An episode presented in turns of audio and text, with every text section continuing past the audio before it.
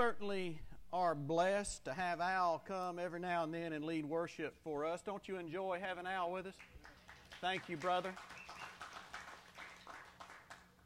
Several weeks ago, we began preaching through Mark's Gospel, so I want to ask you to find your place with me in Mark's Gospel. We come to the close of chapter number one today, so we'll be looking at verses 40 through 45. But while you're finding your place there, let me give you a pop quiz. What is one of the most prominent words found in Mark's gospel? What is it? Immediately.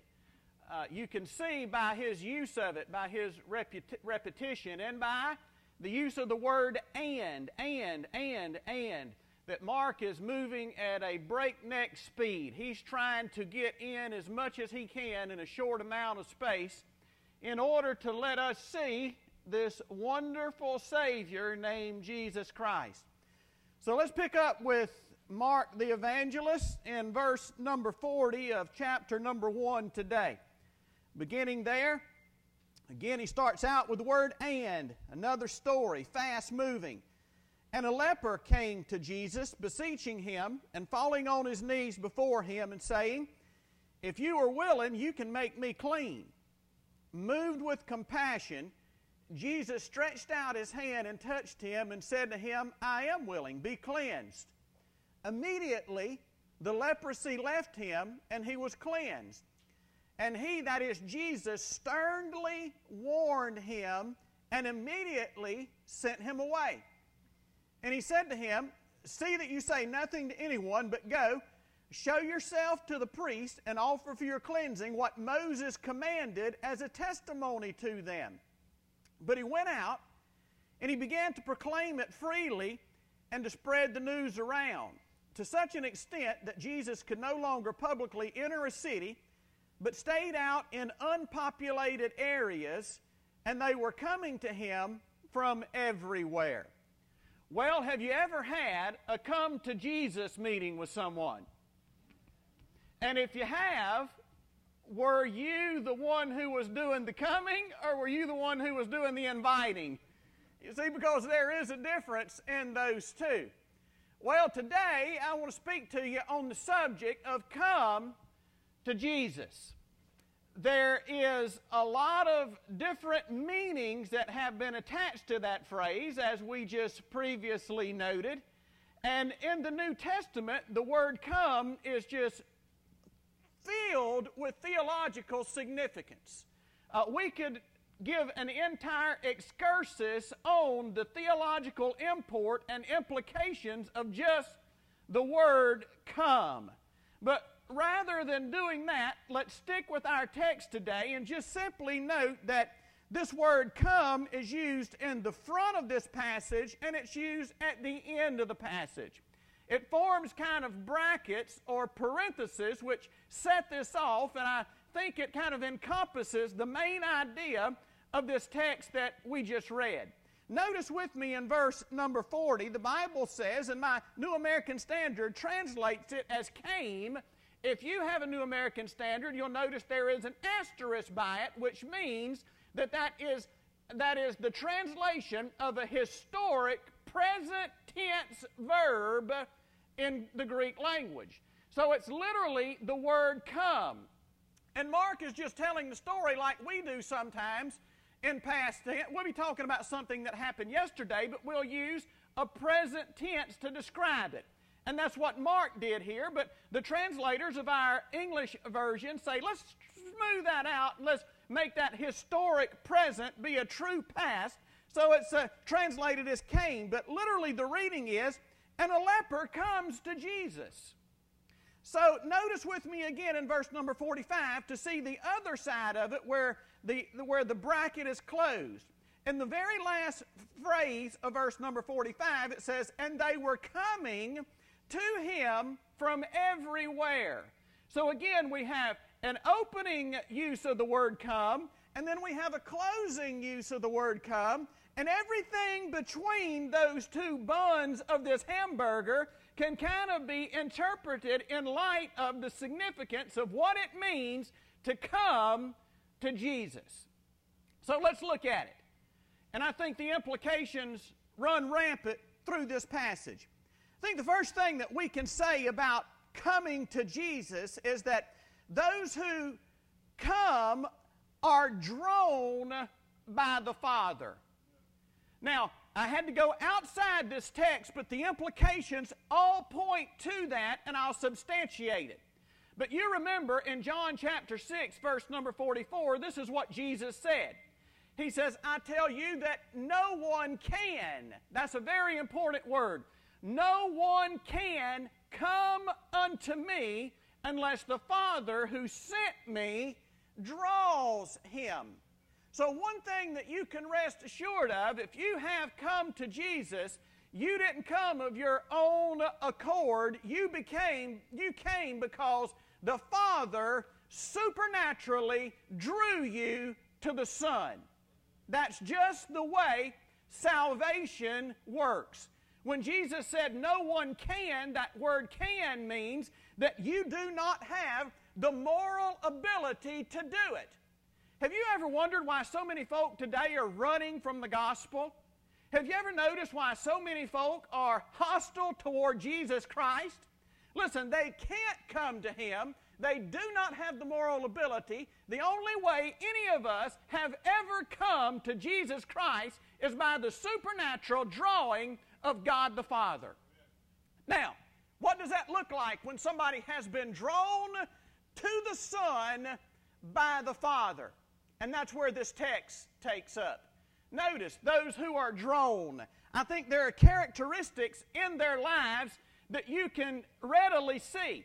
Here's how you know if God the Father has operated that mysterious drawing work that He does in order to bring people to saving faith in the Son. Notice how this leper came. I think the first thing we can say about those who are drawn to the Son by the Father is that they come courageously. They come courageously. Make no mistake about it, when God the Father begins to do a supernatural drawing operation in your life, you forget about being an introverted, shy, backwards, redneck boy like me. You forget all of that. When God the Father begins to draw you, you forget about what everybody else might think. You forget about all of those things because along with the drawing comes this shot of courage that says, I'm going to get to Jesus no matter what obstacles I have to overcome no matter how weak I am, no matter how shy I am, no matter how scared I am, no matter how hesitant I am, when God the Father draws you, it's like trying to, trying to build a, a barrier between a hungry man and that box of donut holes out there in the foyer. So if you're hungry, you're going to get to them. You know what I'm saying? And it's the same way when God begins to draw somebody. And I hear so many excuses today about why some folk don't respond to the gospel. And here's the bottom line folk aren't responding because maybe the Lord hasn't drawn you yet. You see what I'm saying? Notice this leper. And you've got to understand all of the, the social customs that this leper had to overcome to get to Jesus. I mean, after all, he was a leper. He was an outcast. The scribes and, and, and the rabbis had put together all types of laws about those who had leprosy, about how they could not even be in the company of people who did not have it. Man, you want to talk about social distancing? COVID knows nothing of the social distance that leprosy put upon people in the first century. You see, the rabbis had came up with all of these formulas about how far you had to stand away from uninfected people if you had leprosy, if you were upwind of them. And then there was another set of laws if you were downwind from them, how far you had to stay. As a matter of fact, you couldn't even live in the same house with your family. The only other people you could have fellowship with were other people who had this horrible disease called leprosy. So here Jesus is. He's walking one day. There is a crowd of people, as you can imagine, around him. They've already seen all the, the, the miracles that he'd done, and they were following him. And He's left Capernaum. He's going to another place, not to heal, but to do what? To preach. Because he says, That's why I came. And as there are throngs around him, I imagine there began to be some cries and some shrieks from the crowd because everybody thought if you came in contact with a leper, you would immediately and instantaneously get it. And I can imagine there were some high pitched squeals as they saw this, this, this, this man who was covered, Dr. Luke tells us, in leprosy. And to be covered in it meant he was, fine, he was probably in the final stages, which takes about nine years before it to start eating the ears off the side of your head for it to start to disfigure your nose, before you start to lose appendages. And this man who was in that shape courageously runs up in that crowd, and it was probably a mighty parting of people getting away from him. So that was courage, you hear me? And as the people part, as he walks up in there and they begin to make way, nobody wants to be around him, finally, he's in front of the only one who can do something about it and he falls down on his knees before him. I'm telling you, this man had a shot of supernatural courage in order to do that, but he had courage because he was desperate. This was his only hope, which is another characteristic of those, by the way, that's free, of those who the Father draws. They know that this is the only way, and they're desperate to get to Jesus Christ. So the first characteristic that this leper displays of someone who has been drawn by the Father to the Son is that they come courageously. Have you ever had that shot of courage given to you whereby you didn't care what the social customs were, you didn't care what people thought of you, you didn't care how people judged you? Man, I hear so many folks say this. I hear so many folks say, Pastor Richie, I would come, but I'm just afraid so many folk are going to judge me up there because I don't have the right kind of clothes. I don't hang out with the right kind of crowd. I don't do any of that. Can I say to you, may God give you a shot of courage when He draws you. But let me secondly say to you that there is nobody at Grace Church going to judge you. Now, look, I'm not just preaching here. I am not just preaching. Because God knows I've been in enough churches where you did get judged if you walk in. Hey, there's a lot of churches today that I couldn't preach the way I'm preaching today. Hey, everybody that's watching us online that's afraid to come, you don't have clothes to wear. Look here, the preacher's dressed in jeans. You know what I'm saying?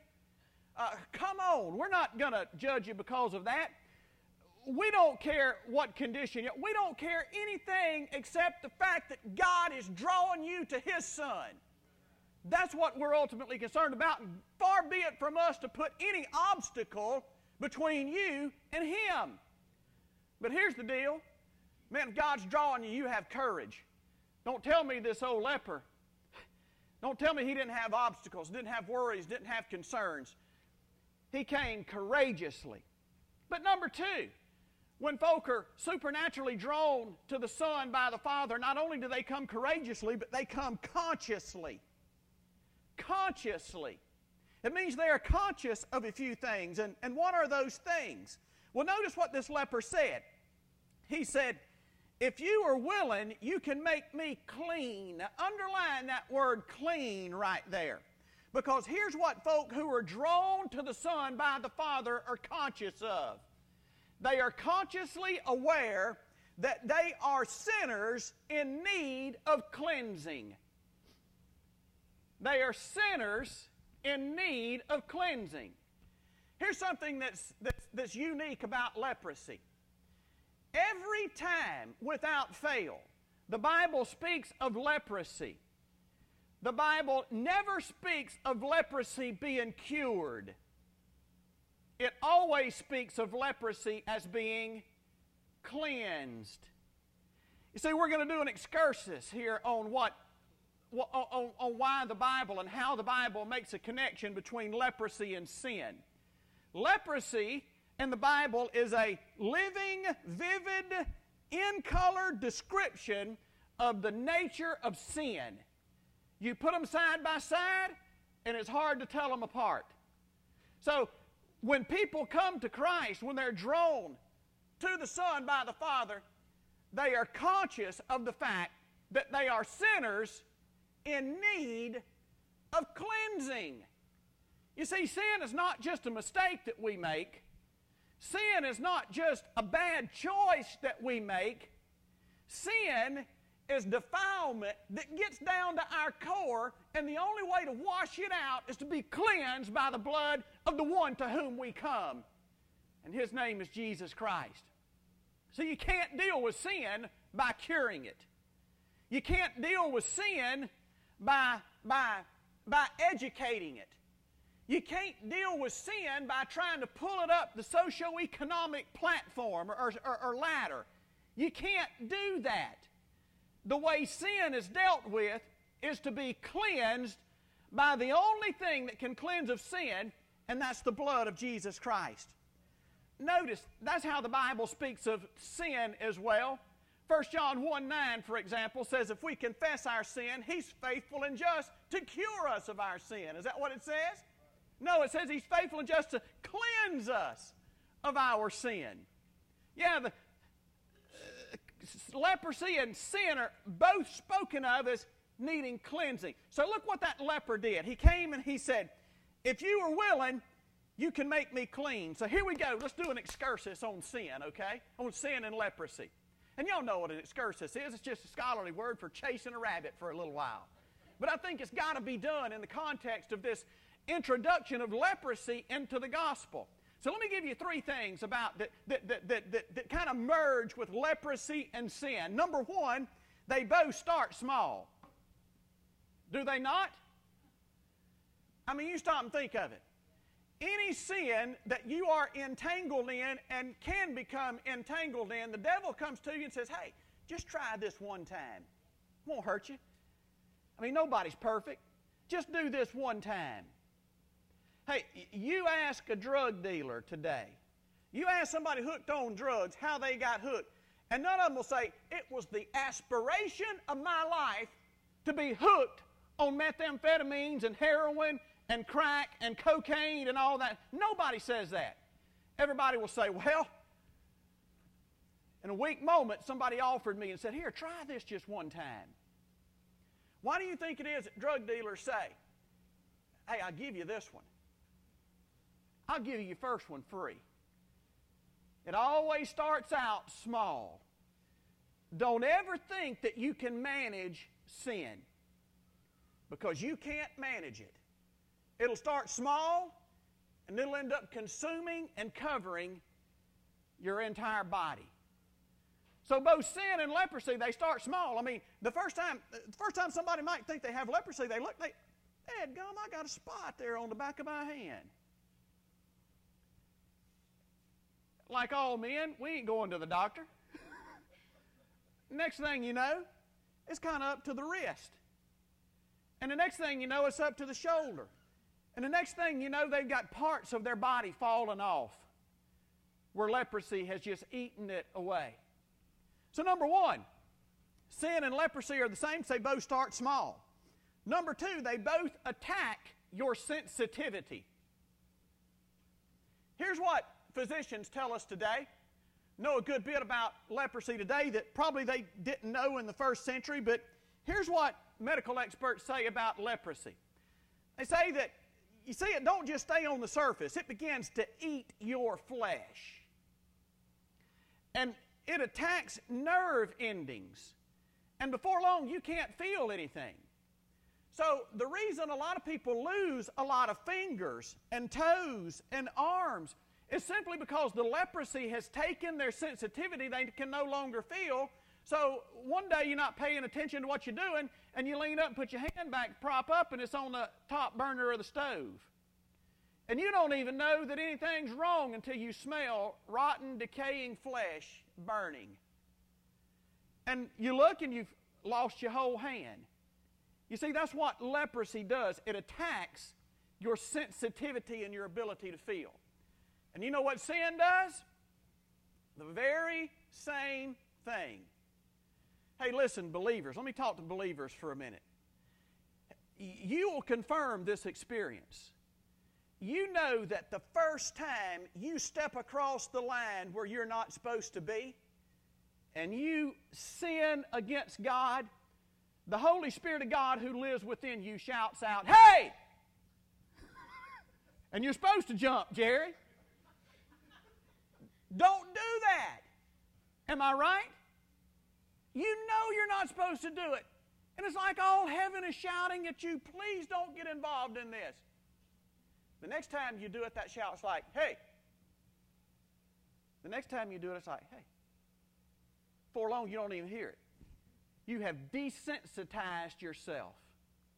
Hey, here's another thing that you'll, you'll, you'll appreciate that you know that it's the truth. Here's why it's so important to stay sharp on your spiritual disciplines. Hey, take anybody in here who's faithful to Grace Church, who's kind of hooked. You know what I'm saying? On, on the fellowship at Grace Church. You hate to miss. Three or four folk are gone today, and they call me and they said, Pastor, I just hate it. I want to be there so bad. But I've got this thing going on that I've just got to do. And I said, I understand that is. I, you know, there's very few times I say, well, yeah, that's right. You probably ought to miss church. But I mean, these are some things they just had to do because it was kind of in the course of being faithful to God, you know, to go and be taking care of, a, of an elderly mother or something like that. You got to do that. But they call and say, I hate to do it. Never want them to be back next Sunday. But here's the deal you go ahead and miss one Sunday for some foolish reason. The next Sunday, what? Y'all want to come preach this? Am I, am I saying the truth? So here's, here's the you miss one, and the next one's a whole lot easier to miss, right? Next thing you know, you look around and it's been two or three months since you've even been to church. You didn't even know it. Why? Because sin has eaten away at your sensitivity. Number next, leprosy and sin. Number one, because they both start small. Number two, because they both attack your sensitivity. And number three, because they both cause separation. See, here's what sin does the heart and nature of sin is to cause separation and isolation. First, for a believer, listen to me. The reason the devil wants to get you hooked into something is so you'll start thinking, well, I'm not good enough. And I've got all these issues. I can't go to church. That you know what they'll think of me? That what hey, courage, courage, courage. But here's what he wants to do. He wants to separate you from the crowd. First Peter says this. First Peter chapter number 5, I think it's around verse number 8. Peter says, For your adversary, the devil, like a roaring lion, is prowling around seeing whom he can destroy, who he can devour. Now, if you've ever watched National Geographic and you've watched those poor little um, antelopes and things like that, and you've watched a lion in the bushes, and you know, everybody loves lions until they start eating cute little furry things, right? And you watch that lion. Who is it that he's after? Is he after the big daddy who's right up in the middle of the herd? No, he's waiting. He's looking for that weak, little weak one that might have a limp or catching his get along, and he's a little bit separated from the rest of the herd. If the devil can cut you out of the herd, he's got you. And the nature of sin is to separate you. Not only does it separate you from the flock, but ultimately, let me tell you what sin will do in the life of somebody who has never come to Jesus for cleansing. It'll separate you from God for eternity. That's the nature of sin leprosy and sin. I hope you enjoyed that little excursion. Now let's get back to main line. What do you say? These folk are conscious that they are sinners in need of cleansing. Have you ever seen anybody justify their sin? Well, I'm not as bad as so and so. No, hear me. You haven't been drawn by the Father yet. Because when God gets in your business, begins to draw you to the Son, who is the one who can cleanse, we know fully well just how dirty we are. Notice, they're conscious that they're sinners in need of cleansing. But number two, they're conscious that He is the Savior who can who can. Check this out. Look what this guy says. if you are willing, you can. Underline that. If you are willing, you can. Because He can. There is nothing that He can't do, for we serve a God who is able. He's able to do exceedingly abundantly above all that we're at, we ask or expect, simply because by nature He's the God who can. So they realize that their only hope, those who've been drawn to the Son, realize that Jesus is the only hope. He's the only one who can. You see, that's the difference between Christianity and religion. There's a lot of religions that tell you what you can do. I got news for you. There ain't nothing you can do to cleanse yourself. You can try to be as good as you want, but you can't cleanse sin with goodness. You just can't. The only one who can, this leper rightly identified him. He said, You can. I love that statement. So they come conscious that He is the Savior who can. So they come courageously, they come consciously, and then finally they come considerately. You see, I don't think this statement is an implication or, or, or, I don't think it, it shows us any doubt in the leper's mind. Look what he says. There's no need to interpret that way. He says, if you are willing, you can. If you are willing, you can make me clean. I don't think he is doubting. I think he's just being considerate. And man, uh, we need a good dose of that. It makes me nervous when I hear folk order God around. Hey, he's not my servant, I'm his. So this leper comes and he says, You can, if you will. Now, why did he say that? I, I, think it's considerate not to order God around and not to presume upon his grace. And besides that, you know, there are some things that God's just not willing to do. Did you know that? Hey, has, has the good, gracious, loving God of heaven ever told you no? Yes, He has. And yes, He will. And you see, that's the nature of faith sometimes. Faith is not superimposing my will upon Him, but it's given me the ability to accept with grace His better will. Because I know that I know in part, He knows completely. What I want for me and what He wants for me may be two different things, and I promise you, what He wants for me is always better than what I want for me. Did you know that God has a preferable future for you? And that future that God has for you is better than the future you would choose for yourself if you could orchestrate it? And is our faith going to be of such that we're willing to accept that if God doesn't take our plan and put His stamp of approval on it? See, that's what we want so many times. We want to say, God, here it is. Approve this, please. I submit this for your approval.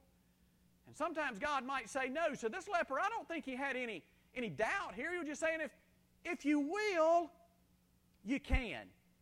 Now, let me put it on pause here for a minute and say, when it comes to salvation, I think which this story is about, because, again, leprosy and sin is the analogy here. So I think this story is about salvation. Can I say to you, you come to Jesus, I can guarantee you He will. I can guarantee you He will save you if you come to If you've been drawn by the Father to the Son for salvation, there's no question of will. He will. He will. He will. Notice next as we move on along through this. Here's what this leper says. I want you to write this down because this statement's going to come back to you in a little while. Like I tell my students, you're going to see this again on a little present I give you at midterm. So here it is. Here's a, here's a test question for you. It's going to come back at the end of this sermon. Write these words down. He can! Exclamation point. But will he? He can, but will he? That was the leper's question. All right? Write it right under that point. It's going to come back. Notice number next. Those who come to Jesus are drawn by the Father, but number two, those who come to Jesus discover shocking facts. Shocking facts. He will just blow your mind. Can I ask you, can I get a witness here? Have, have, is there anybody in this room that's come to Jesus and got more than you bargained for? Huh? That's what I'm talking about. And you know what? It's going to continue to be like that for the rest of your life and through all eternity. Do you know why we're going to worship for eternity? Because His character is infinite. And it's going to take us all of eternity just to explore the ramifications of His glorious nature. Wow! It's not going to be boring. Morning by morning in glory, new mercies we're going to see. Wow. Well, notice some of the facts that this leper found out. Those who are drawn to Jesus by the Father discover shocking facts. Number one, we find that his compassion outruns his caution. Now, think about that for a little while. Let it, let it seep in. And please do not interpret that as a criticism against the Lord. It is in no way, in no fashion, a criticism of the Savior. It simply says that He is compassionate, and His compassion outruns His caution. Now, let's compare that with us for a little while, and you'll see the difference in what I'm saying. Son, I am cautious when it comes to making a decision whether it's on the mission field, whether it's at Grace Church, whether it's on my bulldozer tomorrow morning. I think of all the possible consequences and all the dangers and all the implications that are associated down the road with a decision that I'm going to make right now. I am abundantly cautious. So if I make a decision, you just know I'm not flying by the seat of my pants. I've thought it through, and I have projected down the road, and I've tried to handle all of the possible fallout before the fallout even gets there. It's all packed into the decision. But now here's Jesus walking along. Watch this. He's walking along, a sea of people begins to part. People begin to scream, people begin to scurry away. And a leper comes and falls in front of him and says, if you are willing, you can make me clean. Without hesitation, Jesus reaches out and touches him. Holy moly. He just risked contaminating himself. But can I tell you that Jesus Christ is so pure, leprosy don't back up on him. Son, holiness backs up on whoever he touches. So immediately he put it at bay. Without, almost without thinking, the compassion. Notice, notice what the verse says. The verse says, Move with compassion. He stretched out his hand and touched him and said to him, I am willing. And here's the word again be cleansed. His compassion compelled him as he saw this, this begging, oozing, infected, almost unrecognizable glob of a man and Jesus reached out and touched him, says, I am willing, be clean. And check this out. His caution outruns his compassion. I think we see that coming through. I think, could it be that when Jesus did it, he thought, there I go again? Notice what happens next. His compassion outruns his caution, even though it costs him. You see, he cleanses even though it cost him. It cost him. It cost Jesus to do that. And it's almost like as soon as he did it, he realized it, but he wouldn't retract it. He's moved by compassion. By nature, his compassion outruns his caution, and I think here's the reason why. You see, he's the Son of God. He can handle whatever the fallout is. He can handle the consequences in the name of compassion. But you and I can't sometimes. So, how, what did it cost him is the question. Well, notice what it is the Bible says, and, and I want you to see this. And I think this is why these harsh words are used. Verse number 42 immediately, there's Mark's key word, the leprosy left him and he was cleansed. So all of a sudden, we go from an unrecognizable mass of flesh that had been eaten to the core by leprosy, all of a sudden this guy regenerates right in front of everybody's eyes. And he's normal. He's clean. He's got all of his appendages. He's got his sensitivity restored. Everything's back. And Jesus, look at verse number 43. Jesus sternly warned him. Sternly warned him. This is the same word that John uses about when Jesus was angry when Lazarus was resurrected, and it's a word that, that, that, that, denotes the snorting of a horse. You ever been on a horse and he snorted, got mad? Son of a horse snorts, you better, you better hold on or get off, one of the two. Because about to be some, some, some rodeo here. Jesus snorted, and I think the reason he is snorting because he understands that this act of compassion is going to cost him, but watch me, he's willing to pay it. He's willing to pay it. That's what he said, I am willing. And every time Jesus cleanses a sinner, it cost him, Daddy. It cost him to save this old redneck. It cost him to save you. And he did it anyway. He was willing. Notice what the Bible says. He sternly warned him and immediately sent him away. You see that word sent away? It's the same word that's used when Mark describes Jesus casting out a demon. So Jesus talks harshly to this old boy. After having compassion, he talks sternly to him and then cast him out. And what did he tell him? He told him, Go and don't sin and don't uh, go and show yourself to the priest and don't say anything about this. The old boy didn't do it, and notice the implications of it. It cost him. Number one, his movement is impeded. For the rest of his ministry, because of this act, his movement is impeded. He can't just go anywhere he wants to anymore. Now, check this out. Look with me in verse number 45. But this man went out and began to proclaim it freely and spread the news about to such an extent, look at this, that Jesus could no longer. This may be one of the only places in the Bible that says Jesus couldn't do something. Because he's the God who can. Are you with me? And because this man disobeyed Jesus, he goes out, and the Bible says Jesus could no longer publicly enter into a city.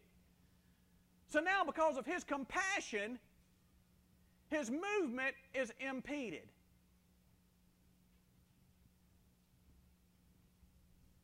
Have you restricted Jesus by being boneheaded or by being disobedient? Have you limited his movement in your life? This is how we speak of it today. We speak of it as grieving or quenching the Holy Spirit of God. When we sin after we've come to faith in Christ, when we sin, the Spirit of God living within us, and the Spirit of God is quenched and grieved, He doesn't have the freedom to do what He would love to do. The reason He is grieved is because He sees you going down wrong path, and your sin is limiting what He can do in your life. Hey, can a church be impeded? Oh, you better believe it. Just let us start disregarding God's Word and what God says, and all of a sudden the movement of the Holy Spirit in this place is impeded. Am I right or am I wrong? Notice number next. What else did it cost him? Well, number one, his movement is impeded. But number two, check this out. Their positions were exchanged. This happens. I love it. Al sang it this morning about him being in our stead, in our place. Look at this. This leper, this leper had been separated from society. He was probably living in a leper's colony. He couldn't even enter into a city. He couldn't even go see his family, couldn't go into his house. So he's living outside in deserted, unpopulated places. Jesus cures him, and now look what the Bible says about Jesus. He could no longer publicly enter a city, but stayed out in unpopulated areas. What in the name of humanity just happened? I can tell you what happened. They exchanged positions. You see, the leper was the one living out there. Jesus cures him. That cure cost Jesus. Now Jesus has changed positions with him. Now Jesus is living out in unpopulated areas. You know what that's known as theologically? Get this. It's known as substitutionary atonement. It means that Jesus willingly and compassionately takes your place, sir. He paid your price on Calvary's cross. You see, He was on a cross paying for sins that you should have paid for. But He exchanges places with you. Thank the good God of heaven that we've got a Savior who can, we got a Savior who will, we have a Savior who does, and He is compassionate, and He has taken your place. Y'all have exchanged positions. Woo! For He who knew no sin became sin for me, that I might become the righteousness of God. Boy, there's something there. Do you see that swap of positions? Let that sink in for a little while. My goodness. Well, I got to hurry. No, I don't. It's just 10:54 according to my watch. I got another hour to preach. Dang, my lucky day, Jamie. Here we go. His movement was impeded. That's what it cost him. Number two, their positions were exchanged. But number three, his ministry is still effective. Watch me, sinner. You can't exhaust the righteousness of Jesus. You, there ain't enough sin in this world to exhaust his atonement. You can't. He touched this guy. Yeah, it cost him, but does that stop Jesus from ministering? Does it stop the, the, the, the, the progress of the gospel? Absolutely not, because no, notice what the Bible said. Jesus couldn't enter a city publicly. He stayed in unpopulated areas, but check this out. They were coming to him from everywhere. Here we go again. You put Jesus in the most unpleasant place, and those people whom the Father is drawing are going to get to him. They're going to get to him. So here he was out in the desert. Remind you of anybody? John the Baptist. He was out there preaching God's Word, and they flocked out to him. And somehow or another today, we think we've got to have the best and most sophisticated and coolest fog machines and lights and bowling alleys just to get folk to come to Jesus. No, you don't. When God begins to draw folk, they come. And his ministry ministry still effective. Oh, it cost him to cure that old boy. But it didn't stop the progress of the gospel. And I want to tell you, there is nothing that you can do. I used to get so sick, and see, it's amazing. God made me, me a missionary when I did, the last thing I wanted to be in seminary was a missionary because I had classes with missionaries. And those missionaries used to gag me with a spoon. Because every day, and you know, the, the, in missions classes was the only place this happened. But in missions classes, the professor would assign one of 200 students in that class to give the daily devotion. And he always would pick those who were on the mission degree program because they were his pets. Uh, you know, we pastors were in there. We was in there because we had to be. We'd rather be over there in the theology department, but they made us take missions. So here we are over there in missions. And every, every, every morning devotion in the mission class would end like this. Sure is funny that that, that, that 80% of the world's population lives outside the U.S.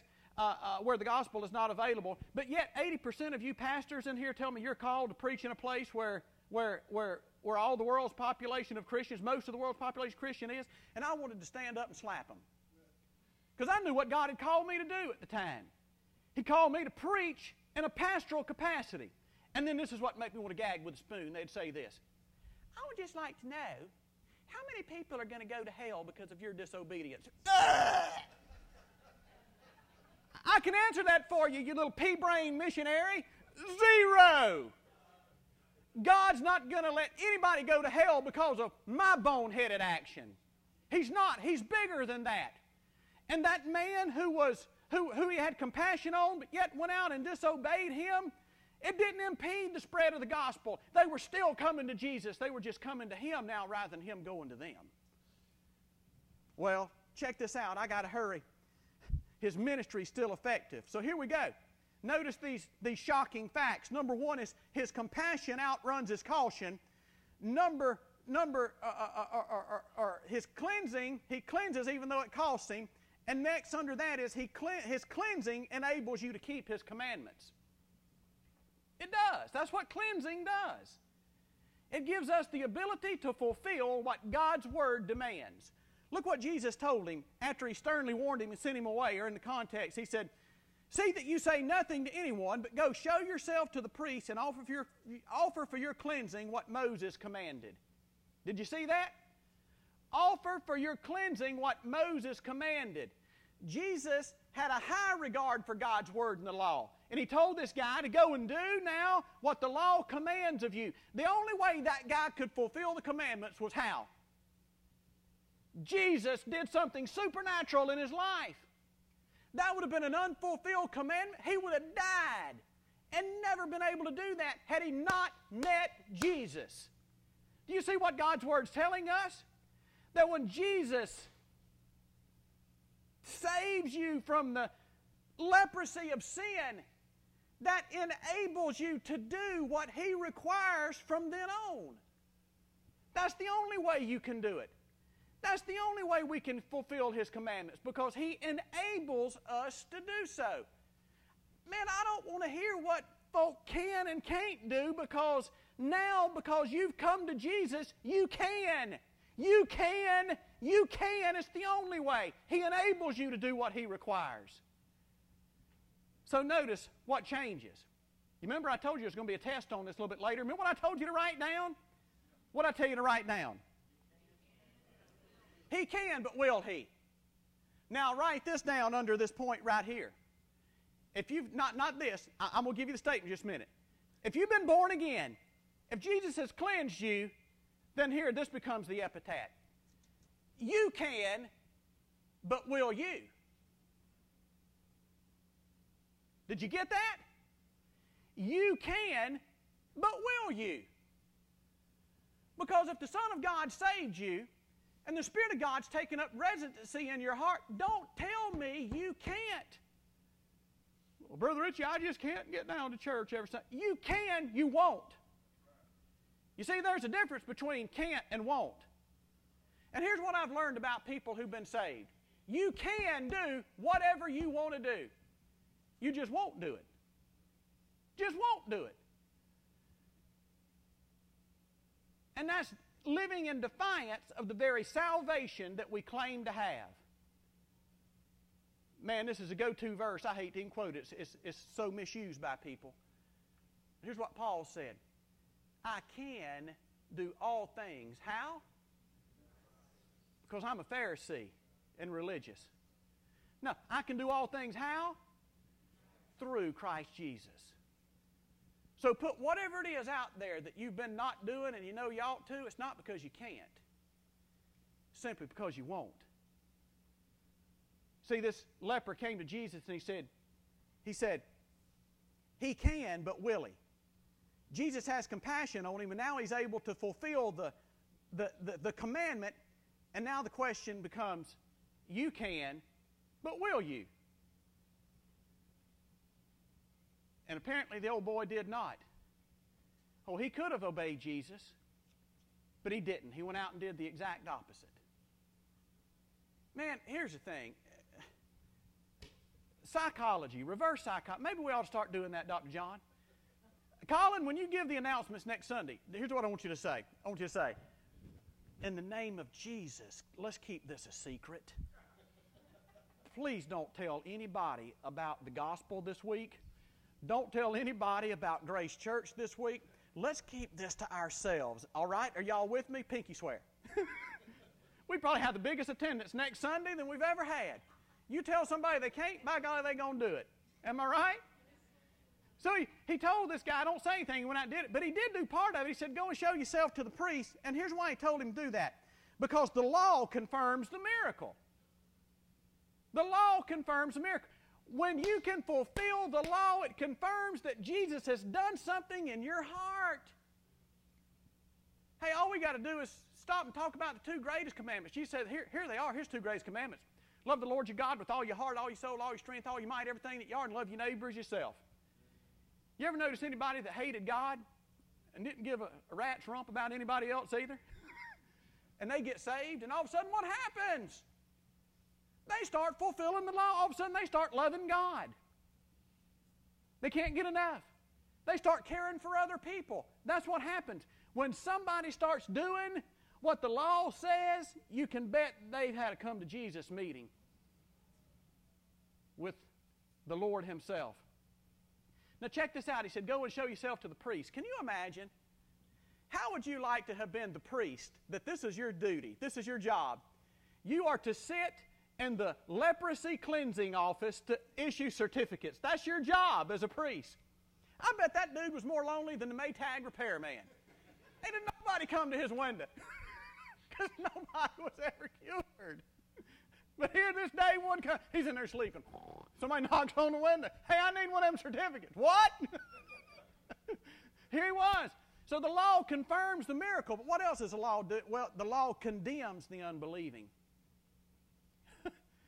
The law has a twofold purpose here. It confirms the miracle that Jesus did in your life. But to those who refuse to believe, it condemns them. You know, I think that's kind of implied when Jesus says, as a testimony to them. Show them this so that they can believe. And, and the big question grammatically here is who does the them refer to? Well, I think it refers to the priest. That's the only possible antecedent in that verse. So it's got to be as a testimony to the priest so that they can believe and not be condemned. I got to hurry. One more thing and I'm done. Don't cut me out just yet.